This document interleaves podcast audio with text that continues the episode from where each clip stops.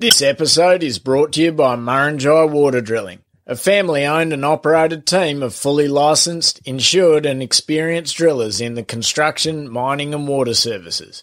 They are licensed to drill and service in Queensland, the Northern Territory, and Western Australia. They ensure all water bores are installed correctly and professionally first time, every time. Learn more at murrinjaiwaterdrilling.com.au or find them on Facebook.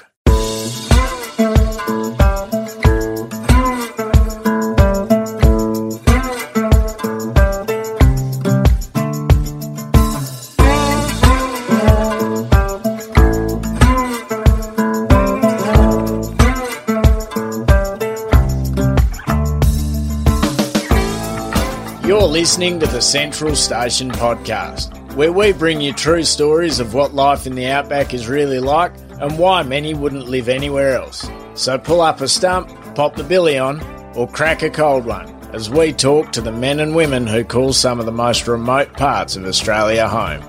This podcast is brought to you by Ariat Australia, the perfect choice for the tough jobs. Ariat boots and clothing work hard, look good, and are so comfortable there's never a need to slow down. Visit ariat.com.au today.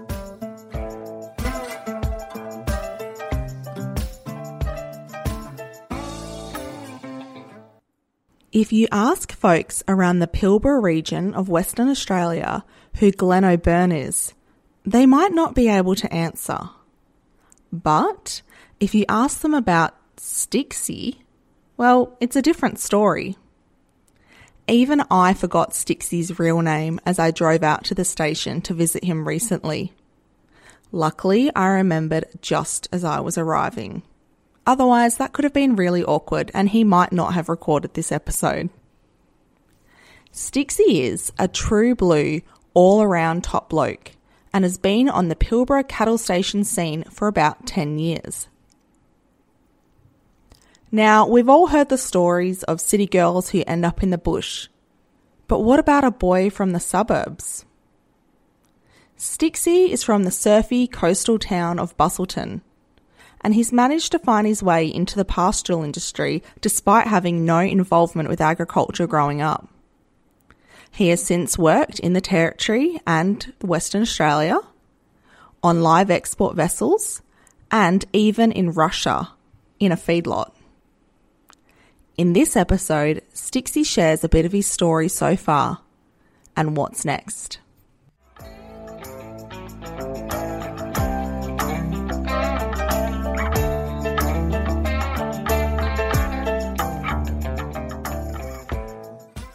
Stixie, welcome to the podcast. Thanks for having me. They said it couldn't be done. Your boss tonight flat out said he's not going to do one. And yet here you are. I should have made a bet with him. Should have done. I Ten sh- bucks. Oh, could be rich. Anyway, so I thought you should start off this episode, um, confession time. Mine, not yours. Don't worry. I'm not going to make you confess anything on the spot. As I was driving, uh, to this station today, so we're on Lyndon Station, I was like, all right, gonna do, gonna, gonna come visit Sean and the family and Stixie. And I was like, what the hell is Stixie's name? I don't even know his real name. And then it wasn't until I was here for a minute and then I realized I didn't know your name, but why don't you let us, let, let the audience know what your name is? Glenn. Glenn. Why Stixie? Where does that come from? oh, a fine looking figure when I was a young fella. Just, I guess, yeah, you're pretty tall and lanky, Yeah. I guess. Yeah. Okay. Well, now that we've got that out of the way, I just thought I should confess to everyone that I was coming, like, I think it's the first time I've not known a podcast guest's actual name, but I can't, I mean, I remembered it eventually, but we had a lot of mutual friends, met on Mandora Station, which, uh, is part way between Port Hedland and Broome on the Kimberley coast. Technically, it's just in the Kimberley.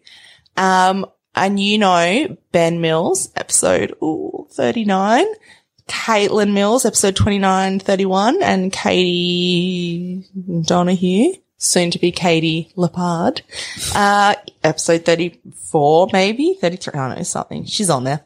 Everyone's on there. They're way, way, they're like first generation. They're on the early days of the podcast. How do you know this group of fine people? Oh, and Davo, of course, who is yet to be on the podcast. He will be soon. Oh, he will be Davo coming for you. anyway, how do you know them? I've known Davo for many years before, like coming up to Warragon. But yeah, I first met Benno when I first arrived at Warragon. So what, what is Warrawagine? Sorry, also very easy to slip into calling it Warragon. I'm to make sure I don't do that. Warrawagine. What is that? That was the station that we all used to work at together. Just a little bit out of um Marble Bar, like in between Marble Bar and Port Hedland. And then um so yeah, like I rocked up there what 2010 I think it was. I was like brought up there from a mate, another mate from down Busselton. So he got me the job there. And then yeah, I was there for seven seasons sort of thing on and off. That's a long time to be at a place. Seven years. Oh, we had like a real good crew. Like everyone, we were all just mates and we all used to go mustering and have fun and get the job done. So the bulk of that time would have been when Warragon was owned by the Mills family. Yeah. Yeah. Okay. And so Ben, that's Ben Mills. Yeah. So you came to work for Ben's family and Davo was working. Well, was he working there when you first got there? No, he came second, second or third year I was there. Yeah. Okay. And so you said it was, uh, a little bit east of Marble Bar. So we're talking the East Pilbara region. Yeah. Well, Warragon's probably about a million acres, but there's only one neighbour on there. So that was pretty good. So we had a lot, lot of extra country we can muster. Only as, but they wouldn't go too far out because there wasn't that much water out the desert way. I know we used to start mustering sometimes April, depending on the weather and depends how much like rain we had over the wet season. And then, yeah, sometimes we'll go to August sort of thing. It was pretty flat out for them fair while. Just, oh, I can't remember how many, how much hair we used to muster there. There's a wedge there. No, there's, there's certainly a fair wedge of cattle at Warragon. And so you said, so you're kind of on the edge of the desert. Yep. I know I should know the name of what desert that was, but something. Yep. Google Maps. Google, Google, Maps to Google. save the day. It. But it's very, so you literally, well, kind of. So if anybody's seen like a pastoral map, uh, of Western Australia, there is, you know, it kind of, there is like a big chunk of, I don't know if it's the Great Sandy or if that's I think it more. is. Yeah. Um, unless I know like south of Halls Creek, I'm pretty sure it's still the Great Sandy Desert, but you guys are, are literally on the edge of the desert. So like you said, you had one neighbor and then the rest of your boundary was crown land or, uh, un- unallocated crown land. Uh, and is it Great Sandy? Um, just about there. What? Google Maps to the rescue. What would we do without it? Would we bloody filing, rifling through the bookcase for an atlas or a globe? I'm on HEMA. Oh, Yeah. So yeah, you got okay. great- Google yeah, Maps not to the rescue. HEMA, please also Great please sandy sponsor us. desert. Yes. Look at us go. So how many people would work at Warragon when you were there? What is it? Because it's a family place. Was Yeah. it? But it, I guess what I noticed is like there was such a big crew. It kind of had one of the company feels to it because you had a, a like a good number of people there. I think sometimes when people think family, they think like a really small family show. Yeah. But no, they were like in the middle of mustering there would have been, yeah, like up to like 15, 20 people sort of thing. That's like everyone from like truck driving and yeah, your ground crew. And that was like before we got Willow too. So like, and that was including all the, the family and everything. So there's a few, a few people there and the cooking, cooking all that, ball runner. And you said before you got Wallal, is that uh, some kind of like? I was gonna, I was just gonna be a shit star and be like, is that some kind of disease or is that like a Yeah. toy? Like, what is Wallal? Oh, that's like another station. Yeah, they ended up buying like a few few years after I like arrived there, which is on the coast at like along Eighty Mile Beach there, Right next door to Mandora right Station. next door. Oh, it's a big country, but man, Yeah. it is a small world. so, how did mustering work at Warragon?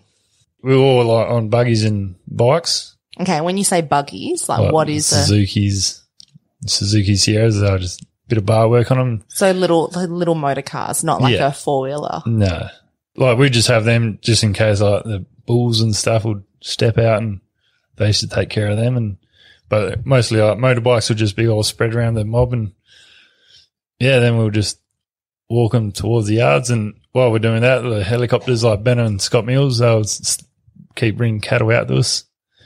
And then, yeah, Robin Mills, like Scott's old man, he'll be flying around in the plane, like half spotting them and That keeping must, an eye on everything. That must have been pretty cool. That's three generations of the Yeah. same family in the air. So father and son in choppers and Yeah. grandfather in an aeroplane. It's pretty rare. I don't think I've heard of that anywhere. What was it like working for the Mills family? Oh, it was great. I was about to say, too bad if it wasn't because you've got to say nice things on this podcast. no, that's, I mean, obviously you were there for seven seasons, so I think you've probably got some good things to say. Yeah, no, they were like, they looked after our, us workers like real good and made sure like we were happy and we did our best to make them happy. So what, what does it mean to be looked after well? What, what did that look like or how did that translate? Just everything from our living quarters and how they treated us and like we used to get lunches dropped out like when we are out mustering like fresh made that morning from the homestead. So oh, I reckon that was like pretty deadly. So there was no like pulling a soggy sandwich out of your camelback. No, it was, it was all pretty fresh. That is, that is definitely, Fro- frozen fruit box drinks. oh, for like, um, juice boxes. Yeah. Did you have to just use like a pocket knife to kind of like cut them open? Yeah. And then just like smash them up so it's like a slushy. that must have been when you're out in, even though the dry season is a cool time of year, doing any kind of physical activity. I mean, your days would still be in the 30s, 30 degrees, um, Celsius and to have somebody come and drop something like not just cold, but sugary. Mm, let's go. Yeah. Tell me about the living quarters.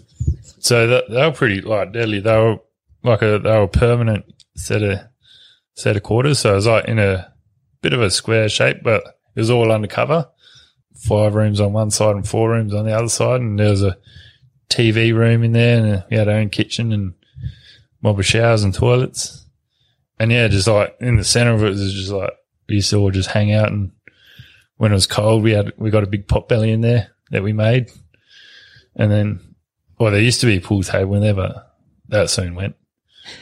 Soon went or was soon destroyed? Yeah. No, it just got in the way. We never really played it. It was like one of them pool tables where you like hit the ball and then the ball just like rolls off to one side. Oh, because the ground wasn't even? No, or the pool, pool table, table wasn't wasn't, even. even? Maybe that's why it was given to you guys. I think so. So you said you had like you had your own kitchen in there. Uh, Now I know there is a main kitchen at Warrawagine, so and that's where you, generally ate all meals. So was this so like on days off you could Yeah, just have fix yourself lunches, a feed yeah. and not getting the not getting like the main kitchen? Yeah. And if we were like, we were having parties and stuff and we got hungry later on in the night. when you got the mun- well, not Yeah. the not the munchies in the typical sense, but like the mun- like We got when you are yeah when you got hungry. Yeah. Definitely, yeah, that was a poor choice of words. Def- yeah. that, uh, that was the first time I ever seen someone like cook chops in a toaster on the side. Are you serious? who who did that? Let's name and shame. Pretty sure that was Dave on Bobcat. Oh, really? yeah. and he put, he put Chops. chops like lamb chops in Yeah. a toaster. And toast on the side. Oh, and laid the toaster on its Yeah. side. Would that not just like leave bulk like grease or fat or something like in the toaster? Yeah, it's got the grease trail. How many times did he have to like? Did he crank it up to the highest setting and then just keep having to push the toaster button down? Pretty much. Oh my god! You didn't have a microwave in that kitchen Yeah. or a grill, Yeah, but an that, oven, that was, took too long. an open flame on the pot belly? like, No, I think did, how do I- they taste? It's like an old chop. Pretty good. Oh, really? Yeah. I think that was before we that was before we had our pot, belly in there. Okay. See, you know, uh, you put a young, like a group of young fellas together and you never know what creative things you may get up to. Oh, yeah. I suppose that's probably on the more harmless end of the scale, though, Yeah. really. Really. And so seven years, how long would you be at Warrawagine for each year? Was it just April to August or would you be there a little earlier, a little later? Like what stretch of times are we talking? I used to rock up there sometimes, like just before Easter, and then yeah, then by August we were like sort of let our hair down a bit, like go to Panna Rodeo and all that. Then for a few years there, we started spraying like for um, weeds in the river, like um, Parkinsonia and another plant, Calotropis. That's it. So we so we were mainly like spraying for them. So that would take a couple of extra months. So I'm Yeah, sure there's all the fun jobs of like fencing and maintenance and Yeah, but we used to have like enough people we can do that while we're doing like yard oh, work. oh throughout the year. Yeah, so wow. just keep on top of it. yeah. Yeah. So you didn't get to the end of the cattle work and just have a pile of stuff waiting for you. No. No. All right. And so that's a, um, I suppose, so that's a good chunk of year, maybe like six months of the year. What are you Yeah. doing uh, uh, during the rest of the time? In a way, like you've got that stability that, you know, every year for seven years, you spent six months in one place, but in the other hand, it's quite transient in a way in that, like, what is, what were you doing for those other six months? For for the first few years, I used to go back down back down to Busson, my hometown, and um just drive machinery. What kind of machinery are we talking about? Oh, like diggers and um diggers, loaders, dozers, And is this on like graders. farm stuff or like road works No, or it was for for a contr for a um, contractor who used to work in like a re- um, refinery, mining refinery in Capel. Okay, now this definitely is not my strong suit. Now I know refinery is obviously refining something. Yeah. Uh, so what kind of mine and So they used to mine um, iron oxide. It's like a black dirt. uh huh. It's like iron ore, but So you were driving a machine to like pick up. what they used to do, they used to go through the plant and get um, into pipes and get p- piped down to settlement dams. And our job was to dig out them dams and so it can go back through the um, big machine or big the refinery. Okay, Get it like more out. a little bit over my head, but I think I've think I've got it. Uh, what other kind of things were you doing in the off season? Well, I did used to do that for a few years, and then I would just like go between there and Warragon. And then after that, I just started started not liking it, the mine stuff. And then I started going harvesting for a mate in Darren. So I used to do that for a few few years too. So you you'd finish the cattle work and then come down and jump in like a. Were you in a harvester or a? Yeah, well, I started off in a chase bin like Yeah. everyone did. So that's so that's following the person harvesting the grain and kind of collecting it, catching Yeah. it. Uh, and then did you move on to harvesting, like actually? yeah, I, I was in the header for a little bit. Yeah, Wow. How did you um like like I was just saying before, it's you've got that kind of stability in life in that like every you know, you know at this time of year you're gonna be up in Warragon, but how do you you're kind of living in two very different parts of the country as well, like down south and War like so Warragon, you're remote, you don't have access you know, you don't go Mm. to town as often and whatnot and it's hot and well just it's just different to down south and down south there's a lot more people you know. yeah. How did you kind of balance such big changes I know. between your environments? I know. I think I'm just a bit of an easy sort of fella, so I just go with the flow and go with what happens. And Yeah. but then, yeah, it's, it's started realizing I love it more up here, like on the stations and being in towns and stuff. I was just about to ask you that, what you prefer. Tell me about some of your standout memories at Warragon, whether they're good, bad, ugly, or, you know, I'm thinking probably pretty bloody funny. Oh, I know there's a there's a couple. You can tell Right. them and then we'll decide if they're safe, if they're not safe to, to, for other ears to hear. I No, will they're- make sure I remove They're them. not that bad. They're not that bad. What are your favorite memories with, um, so I know, so there would have been like you, Benno, Davo, Hopper. They Yeah. were pretty regular crew for a few Yeah. years there. Yeah. yeah, I reckon that was probably one of the best things, just having that same crew, Yeah, which which makes Crazy retention right? yeah. Like, like you, seven years, and a lot of the other ones yeah, probably think- wouldn't be yeah, far off. I think Dave would have been there six, six years sort of thing. So, but it was just like made life so much easy for everyone, made life a lot easier for Ben and Scott. Like they, we, everyone knew where we were going and how new everyone worked and what the cattle were like. So, yeah, no, it was pretty good there. What was it like the first time you rocked up to Warragon? It was a bit of an eye opener. Like I only spent one season previous working on stations. Like I first started out in the territory contracting. And then, yeah, had a mate from down Busselton. He was like, oh, well, I was like, oh, I want another job on the station. He's like, oh, I might sort you out. And then, yeah, he got me the job at Warragon. And then, yeah, so it was like just a whole different aspect how people in the East Pilbara work to and the people in like the territory, like it's two different worlds, really. Yeah, everywhere. And, um, and you'd be a world away where you are today in the far west, Yeah, southern Pilbara slash northern Gascoyne. Um, a whole different show to Warragon. So you said Warragon was your second job on a station. You previously gone contracting in the territory. Now that's a, um, you didn't grow up on a station, did you? no, you? nothing. I was Did you grow up on a farm? no, nothing. I just grew up in Busselton. So Busselton is a fairly large town. Is it like two, Yeah. two hours south of Perth? Or is Two that and a Bum- half, yeah. Two and a half. Okay. So South Bunbury. Yeah, I always get those two mixed up. And Bunbury is the one that's technically a city, right? yeah. Oh, Yeah. both cities now. Oh, really? Yeah. Ooly dooly. That many people. Oh, yeah. Breeding that. Nah. um, so you're from Busselton. You're not from a farm. You're not from a station. I find it very interesting that your first job is to go contracting in the territory because contracting is kind of like a sink or swim. Like you kind of got to Yeah. know what you're doing and have a certain level of experience. Whereas maybe if you don't, you can go to ag college or you can go be a first year somewhere.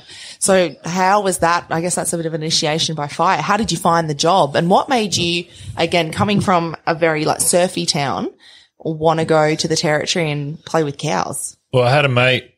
He was working um, at Killarney Station up there. So the bloke that I started working for, he was like, did some work at Killarney there, and yeah, they, he was like, yeah, I need someone else. And my mate, like, I was always saying like, I need to get out of Busselton and like go elsewhere. And I always wanted to go on stations. And yeah, he, he's like, "Oh, this fella's looking for a job." I was like, "No worries." So I was sending messages and emails and that, and my resume and stuff, and yeah, got the job up there, and yeah, no, that was pretty, that was pretty out there, like big eye opener, like especially not knowing anything about cattle, didn't know how to ride a bike or nothing. Really? You didn't Yeah. even know how to ride a motorbike? really? No, So hang on. So how, what, how old would you have been? I was twenty. 20. Okay. So you're a couple of years out of school. What kind of work had you been doing since you finished school? So, well, while I was at school, I was, I was working in a fishing and camping shop, Mhm. and I stayed there for like another, I don't know, half year after school, and then I made window frames for a um, window mob in there, and then after that, I just started driving machines like loaders, and yeah, just sort of graduated from there, and That's so cool because I, I mean, we have uh, one thing we learn on this podcast and through the stories on our website is that there's no like part, like traditional pathway or set standard pathway into this industry. But I haven't heard, we haven't come across a surfy boy, like, or a boy from a surfy. I mean, you kind of look like a surfer. You've got long blonde hair. Well, a long blonde mullet. Um, granted, mullets are very in at the moment, but you've had one since the day I met you and probably long before, I'm guessing to have no like previous cattle farming, whatever experience, not even right. I thought I would think, you know, at least if you're that way inclined to want to go up to the territory and contract that you'd be like a, a like dirt bike rider or, you know, something. nothing. So complete greenie and you Yeah. go straight into the deep end of contracting in the VRD, yeah, which obviously you've, you know, sink or swim and you've clearly I don't know. held in there. yeah, because t- more than 10 years later, like you're still in the industry. So yeah, tell me about, so it was a contracting career where they, they based at Killarney, did you say? No, so so he was based in Katherine, Mm. and we just contracted to different joints. Like Yep. the first place I went to was Waterloo. Oh, wow. Mm. That's a pretty iconic station. Yeah, no, and there was like Flash there too, and, and then from there went over to Benmara, so the other side of the state, and then finished there. And then went down to Andado, like down south of Alice Springs there.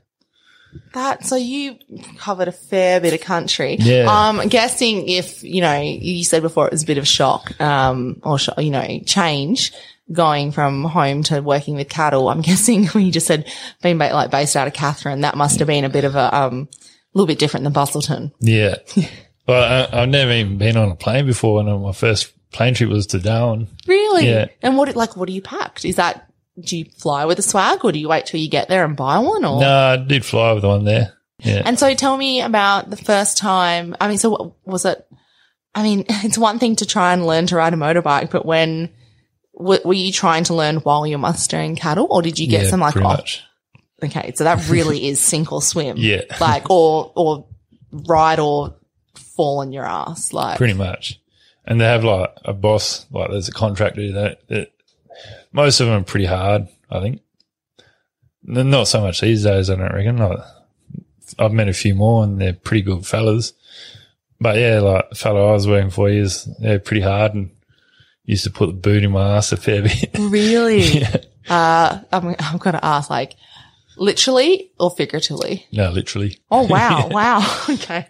What made you hang in there though and not be like, bugger this and head back home? I wasn't going to let him beat me. Love it. No, I was just, I was knew I just wanted to keep on having a shot at it. What about working with cattle? Talk to me about your, I suppose, your first time jumping in a set of yards and then what your memories of that year in the territory are of working with cattle. I was shit scared to start off with. Why is that? Oh, because they're like they're pretty, some pretty savage ones up there. But being pushed like literally push onto cows and like all I had to do was like hold on to a head sort of thing, and then haven't realized having like the rest of the boys coming, they were going to back me up and like. Because I only used to happen a few times, sort of thing. Like cow just wouldn't go in the like into a pen, so they used to wrestle them, sort of thing. Mhm. And yeah, so I think literally getting pushed onto them like made me realize it wasn't so bad as long as I had good boys behind me like helping, which I did. That's pretty lucky. And it sounds like that is something that carried through to your time at Warrawagine is that idea of having like a solid team and people you can rely on and trust to have you back and be there. Yeah, and it makes like life so much easier and just having that trust with the crew that you work with. Like you feel I wouldn't say invincible, but makes you a lot braver. What did you learn in that first year contracting in the territory that you really weren't expecting to learn? Everything about cattle. I'm sure you were expecting to learn something about cattle. no, it's like just teamwork, really. Because like you all live together and you work together. You together like twenty four seven, pretty much. Was it all blokes? No, we had some girls come through, yeah. Yeah. So it was a bit of mix and match. But yeah, majority of blokes, yeah. Yeah. What was the hardest part about the job or, or just the experience in general? Just getting in there, like first up, like learning everything and learning what everything to do with cattle, riding bikes, like how mustering goes, li- listening to you too, eh? Understanding what they're saying. Yeah. Being able to decipher that. Yeah. So in the next year, so you come home and you say, all right, you talk to a mate, you say, I want to go back work on a station. So when you grew up in Busselton, was that in like the suburbs, would you say? Like suburbia or, or kind of like semi-rural? No, it wasn't semi-rural. It was just, I know, we were 4Ks from town sort of thing. Yeah, so, so, like right in so town. in the burbs, yeah. So what was it about that experience contracting that made you say, shit, I want to keep doing this? And it, when it's just really, you've got no, before that, you've just got no connection to it whatsoever. Unless you were like me and like a dead Set McLeod's Daughters fan. no, n- Were you? no, I never watched it. Lies. But Never. okay, I'll order you the DVD full set for Christmas. Thanks. Um, no, it's just getting out and traveling and seeing like Australia, seeing all like the real cool places. Like, I know, I've probably seen more of Australia than I would ever thought, really, doing this job, even seeing the world too.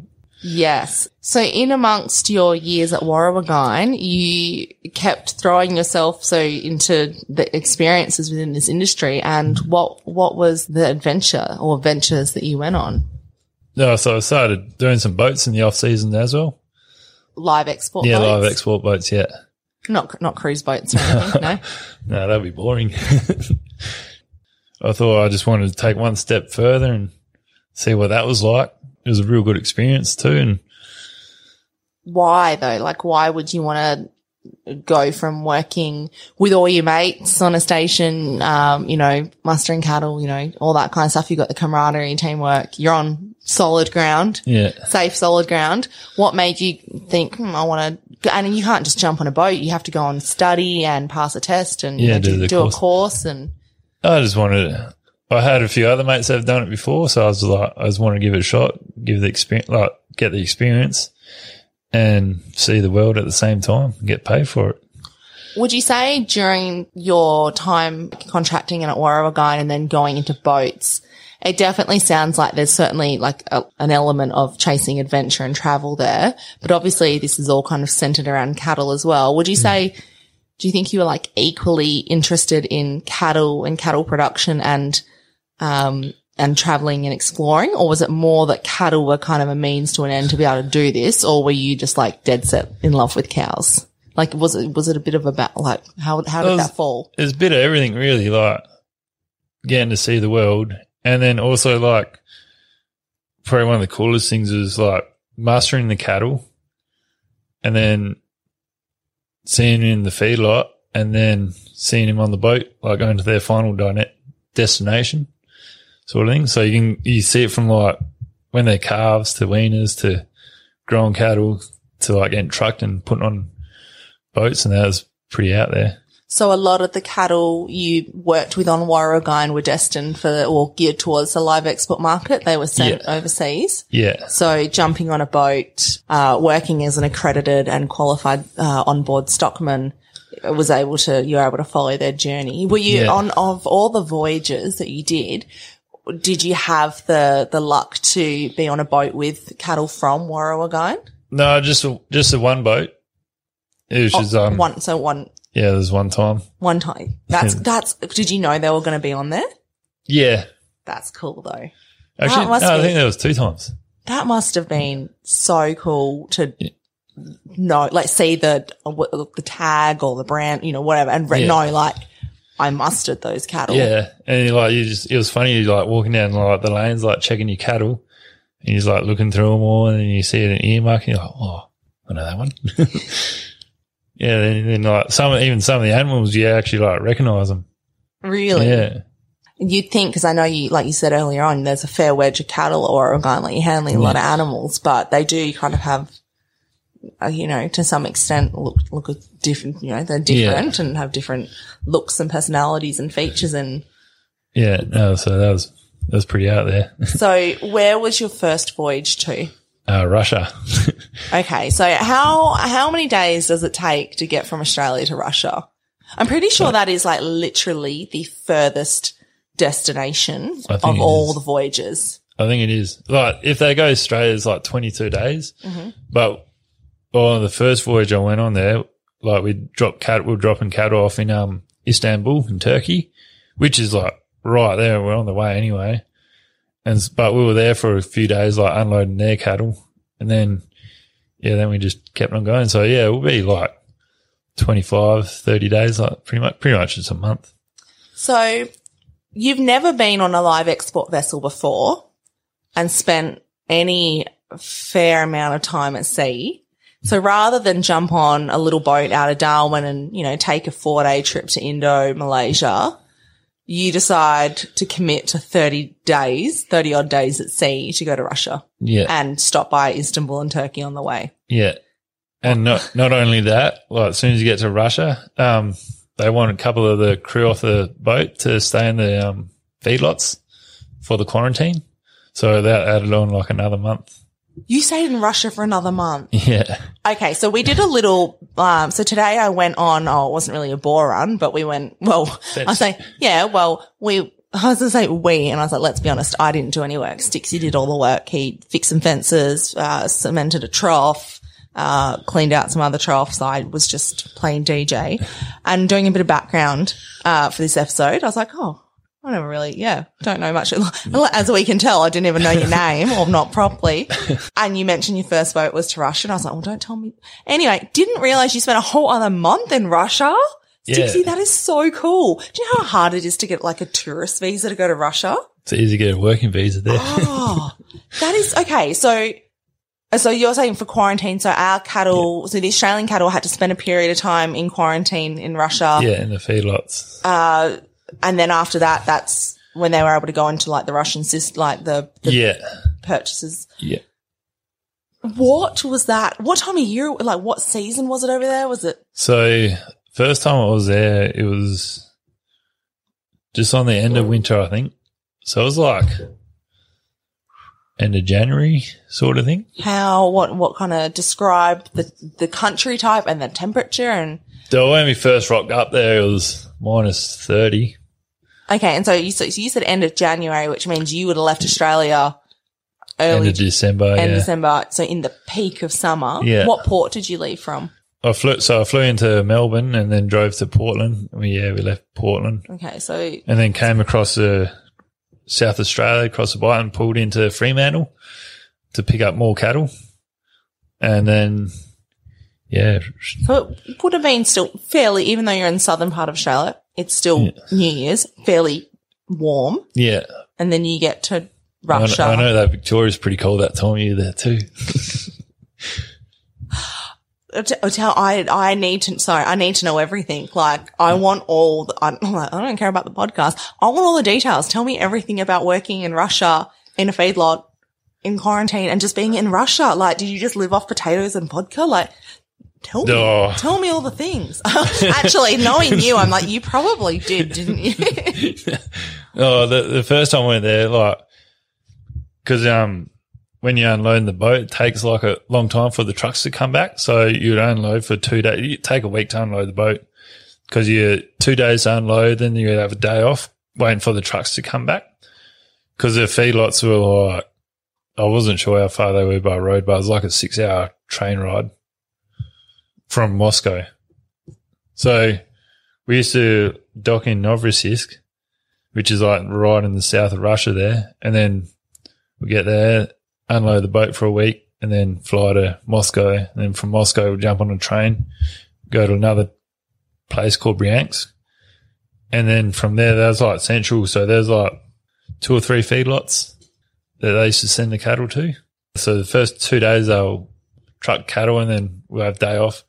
And that first time we were on our day off, the, um, one of the captains off the boat, he was like, Oh, we'll go in town. Like, I know this brewery close by and we'll go, we'll go have a few drinks and that. We've got tomorrow off. And then, yeah, we start, start having a few beers and next minute the, um, vodka comes out. and then, yeah, we're just having shots of vodka and pretty much 10 minutes later, everyone was on the ground. everyone or everyone but the Russians? everyone but the Russians. What, um, so what was the point? Like, why did you, and so was it the other stockman, Australian stockman as Yeah. well? Why did you have to stay back with the cattle during this quarantine period? Why, why couldn't you just go home? It's just a part of their contract. So they they fly another Australian vet out, which is also from Busselton. Believe it or not, it was a small world. I was like, whoa. And so yeah, so they flew another fly another vet out, and then yeah, just t- they just it's easy just to have two stockmen off the boat just to stay there with Is this cattle. because, um, is this like when in recent years they've been, um, exporting cattle to countries like Kazakhstan and trying to build up for cattle that, uh, for ch- countries that t- don't traditionally run cattle or they're trying to build their numbers and build, uh, facilities and infrastructure and whatnot. And they're kind of getting some education on this, like, as well as a part of the program. Like, were you there to yeah, kind of to show them how to handle the Australian cattle and do things like that? Or? We weren't doing that as such. They had like a team of Americans over there, American cowboys, and they were pretty much like sort of run, half running the feedlots and teaching the Russians how to do stuff. Our job with there was just to mainly treat the cattle that we took over, like that was still like if there was any sick ones with like pink eye and stuff. So that's pretty much all we were doing and like showing like the Russians like some medical side of things, like how we do it as well. yeah. So yeah, Did you get to hang out with the Americans much? yeah, I used to have lunch and that with them, and yeah, we used to catch up with them at like um after work and like if we're going to the pub or something. Did you, you know, I just, the, how cool. I'm guessing they would have wanted to hear. I mean, they, did you get to tell them stories about Warrawagine or contract? I'm sure they would have loved to hear that. And Yeah. vice versa. Yeah, pretty much. It was just that was also interesting how to see how they do everything compared to how we were doing everything. They do everything on horses. And if they're like, if they need to treat something in the pen, they wouldn't bring it to the yards like we would. They'll just rope it on the ground there and inject it sort of thing. Were the Russians traditionally, did they traditionally work cattle on horses and I don't, I just don't feel like roping is a thing in Russia. Like, are they trying to teach them how to rope? Well, cattle haven't been in Russia for that long. Yeah. until I was a- there. Yeah. So they had no idea like what they were doing at all, pretty much. You think though, like roping is, as somebody who's been pretty bad at it for about six years now.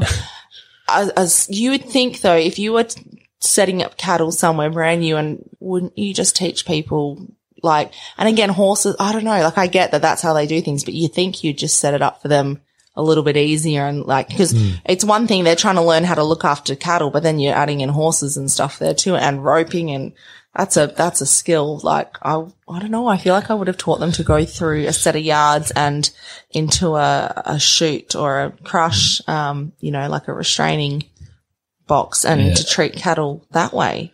You think that would be so much easier for them? I know them Russians are pretty crazy. Oh, really? But by the time I got there, there was like a good handful of like Russian fellas that they were real good cowboys. They can do it like easy. Do they dress like the American cowboys? No. Or are they like roping in a roping saddle, wearing like those little like fur hats, those little In like beaver denim. hats and wearing double denim? yeah, the Americans were, but the Russians weren't. Oh, no. Oh, I need to see pictures. This sounds so I fascinating. I don't think I ever took them. Not definitely Okay. not on this phone. that is a crime to have that experience and not take photos. So what about your other voyages? After that, uh, I think my second voyage was by myself on a boat out of Darwin going to, By yourself. yeah, it was only a little boat. It was only like 3,000. Talk on it. about sink or swim though. Yeah. obviously you had done, you had, well, obviously, again, you have to be accredited to do this, but obviously Yeah. you've done such a great job. Look at me. You can, you can slip me Stop 50 it. bucks later. um, no, you'll get an invoice for these, for these compliments. You'd obviously done a decent enough job on the first voyage that, was it with the same company? No, a different company. Oh, okay, maybe they just didn't know you then. Yeah. Sorry, Yeah. keep going. Yeah, so that was like a, another big eye opener. Just like being on a, on a lot smaller boat, going from the biggest like live export boat to one of the smallest ones, and being the only like Aussie on board with a mob of Filipinos. Like they're all great people, but I know you just don't understand them all the time, even when they try to speak English. You've got to be like twice the height and yeah, I always found, I mean, I only did a handful of boats, but that the crew were just so, well, I mean, not, I guess the most, for the most part, like just like cool dudes. Yeah. They spend up to nine or 12 months, you know, at a time at sea, mm. sending all their money home to their family, but they were hilarious and so up to date on pop, like Western pop culture. Oh, and yeah. That as soon as you get on the boat, they'd be like, do you have movies on a hard drive? Like, we need new movies. and karaoke. They love the karaoke. I did. They, um, I think I have video somewhere. So I spent my 25th birthday on a voyage from Darwin to Malaysia and the crew all got together and sang karaoke and it was bad 80s karaoke, but stuff I'd never even heard of. And it was oh, oh my God. They're such good value though. Oh, yeah. And they're handy little stockmen. Like, Oh, you know, yeah. they spend, you know, all that time at sea with the animals. Like, And they re- and they remember you too. So like, if you go on the same boat again, they're like, "Hey, I don't know. Well, I mean, let's be, you're not your like generic Aussie bloke. Stixie's a bit of a like, stand out of the crowd." yeah, yeah. Well, I mean, you've got this flowing long mane mullet. This, uh, very, what's that? Wolf Creek. What's that guy from Wolf Creek? John Jarratt. Yeah, like a bit of a John Jarratt mustache thing going on. sideburns. Yeah. Oh, did he? Yeah. Well, I don't know. I'm getting some John Jarratt vibes, like in a nice way. Maybe, maybe it's more Terry from McLeod's Daughters than than John Jarratt from Wolf Creek. Um, and you're like seven million feet tall, so I'm sure you probably stood out. Yeah. A lot of people. I love the visual I've just given everyone. Like he's a tall, blonde, mulleted serial killer. yeah, thanks. Keep going. Sorry no, even, that even happens to me all the time over here. That lot of- people remember you. yeah. Yeah. Well, like I said, you're, you stand out in the crowd. So you, how many, you ended up doing a few boats throughout your years at Warrawagine. Yeah. And now, I mean, obviously without going through every single thing you've done, I've, we find you here today at, and so I guess this is the other thing. So when you're at Warrawagine for those seven years, it was there for the seasons. It wasn't, I mean, it was a full-time mm. job for that time, but I guess kind of back in those days, you're on a day rate and it is very much a casual job, even though it's full-time for that period of time. Doing other things in the off season. And now you are a permanent, you have a permanent full-time all year round position on a cattle station. Yeah. There's no coming up for the season. You're here, rain, hail or shine. Olivia Or- even got a big TV there. Look. yeah, he does have a massive TV on the wall. so I was going to say, you're here, rain, hail, shine, or drought, which in this part of the world definitely Has the happened. latter. Uh, is fam- is familiar with that. So why pull up stumps and Um, settle down, Stixie? I know. I spent like a long time just traveling around and living out of bag and out of my ute. And yeah, I just sort of try something different, like actually unpack my bags for once. And Sean and Kath have been like real good to me here and they let me live in this not a bad joint. but no, I just enjoyed it and it's just nice just to call somewhere home for once. And we're surrounded by a good place like Coral Bay and Exmouth and Gascoyne Junction. So there's lots of places close by I can go and venture and, and yeah, it's just me, me and my dog Blue got somewhere to camp. So I suppose like what I'd kind of asked a bit earlier is that, you know, were you doing this station work, uh, and, you know, the boats and stuff? Was it for this, you know, more so travel, adventure, seeing the world versus, you know, for the love of, I mean, I, I know you, you'd have to, for anyone to work with cattle, like you really, you do have to love it, but it seemed like it was leaning a bit more towards this adventure and travel. When you take a position like this, obviously, you know, these are, this is still a fairly big pastoral lease and there's, there's adventures within that, but it is different now. It's kind of, I guess, more cent, more, not centered, but leaning towards the cattle side of things because you're not traveling, seeing the country, uh, having all these adventures. I mean, Yeah. still some. So does that mean that you really did love cows all along? Yeah, you can say that. Well, I still get to go out venturing. Like, like down here is like really good. Like you help your neighbours out, so you can still go mustering at different places and experience like new country and that. But I know just it's good having a place home, which I never didn't really have for a long time, or ten years sort of thing. So I spent like ten years traveling around and moving around and venturing and that. But I'm still half young, so just tell me a little bit about that. I guess the toll it took on on always kind of living out of a bag and a swag for ten years. Oh, it's great. Like you get to meet that many new people and and see everything. Like see all the country, and you're always doing something like doing doing something different every day, going somewhere different all the time. So no, that was a real good adventure. I guess now staying in one place is a, a, a- an adventure in and of itself. It's just a different kind of adventure. Yeah, yeah, another experience of not having to worry about your next job or like where you're going to live or anything. Yeah. So it's pretty much all there for you. So if I was to ask you, remembering that you just said you're still half young, uh, what, looking back on your story or your experiences thus far, obviously because there's a lot more to come, what would you say is the major takeaway lesson? if you want to do it, just do it. Like, if you want to go traveling, just do it. If you want to go work somewhere, do it.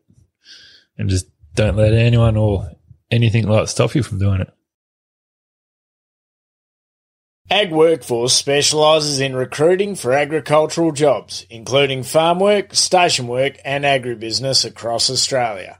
View current jobs, advertise a position, or register as a job seeker at agworkforce.com.au.